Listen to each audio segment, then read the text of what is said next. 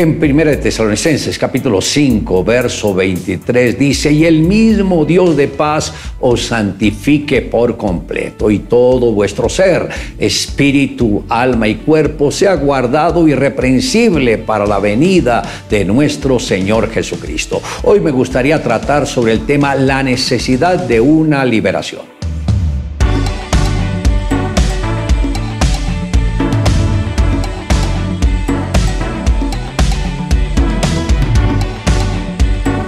Como podemos ver, el ser humano se conforma de espíritu, alma y cuerpo. Somos seres tripartitos, creados a imagen y semejanza de Dios. Para comprenderlo mejor, lo podríamos comparar con el arca de Noé el arca de Noé, la cual contaba con tres divisiones según el relato bíblico. Podemos suponer que en el primer piso era el sitio en donde estaban los animales, por lo que este representa la naturaleza carnal o animal. En el segundo se guardaban los alimentos, lo cual simboliza el alma humana. Y en el tercer piso estaba Noé y su familia, lo cual representa la naturaleza espiritual.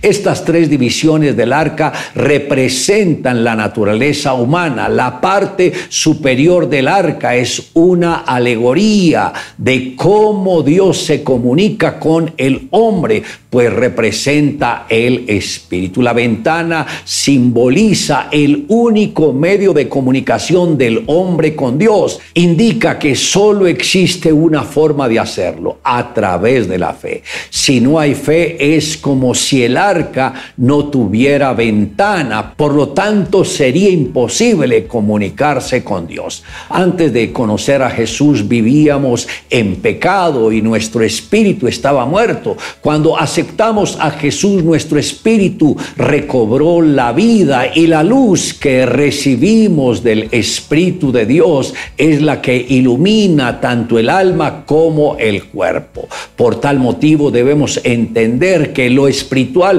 es la parte más importante de nuestro ser.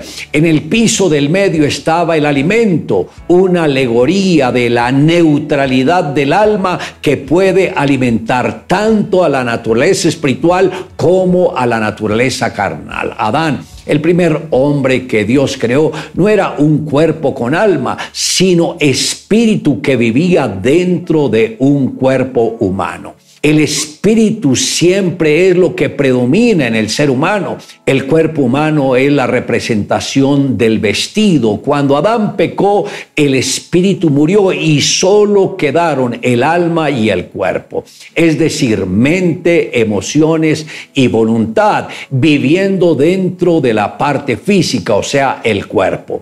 Pero por causa de la obra del Señor Jesucristo fue que el espíritu recobró vida. Cuando el Señor Jesucristo estuvo en la tierra, que fue al desierto y ayunó 40 días, tuvo que enfrentar el poder del adversario. Y así como Satanás vino a atacar a Adán, atacó también al Señor Jesucristo. Pero el Señor quien es espíritu vivificante, respondió siempre con la palabra, no porque escrito está.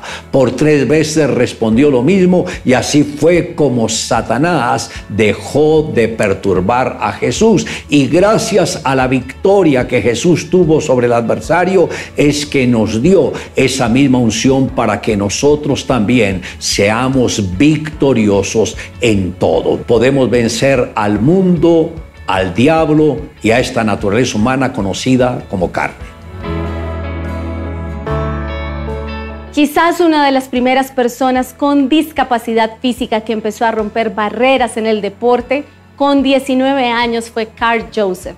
Él saltaba 1.78 metros de altura, lanzaba 12-20 metros en peso en distancia y 36.60 en disco machacaba el aro de la canasta de baloncesto y conseguía una beca de estudios en una universidad como jugador de fútbol americano. Un deportista extraordinario, al que hay que añadir un pequeño detalle. Le faltaba la pierna izquierda. Eso no le impidió ser un deportista destacado en los equipos de baloncesto y fútbol americano en los que participó. Siempre sintió que podía hacer con una pierna lo que el resto hacía con dos Y es que Joseph, actualmente entrenador del equipo de fútbol americano de un instituto y pastor de una iglesia, rompió a finales de los 70 todas las normas establecidas. La estructura del deporte para discapacitados no era la que es ahora y además Joseph se negaba a no competir como el resto de sus compañeros y amigos.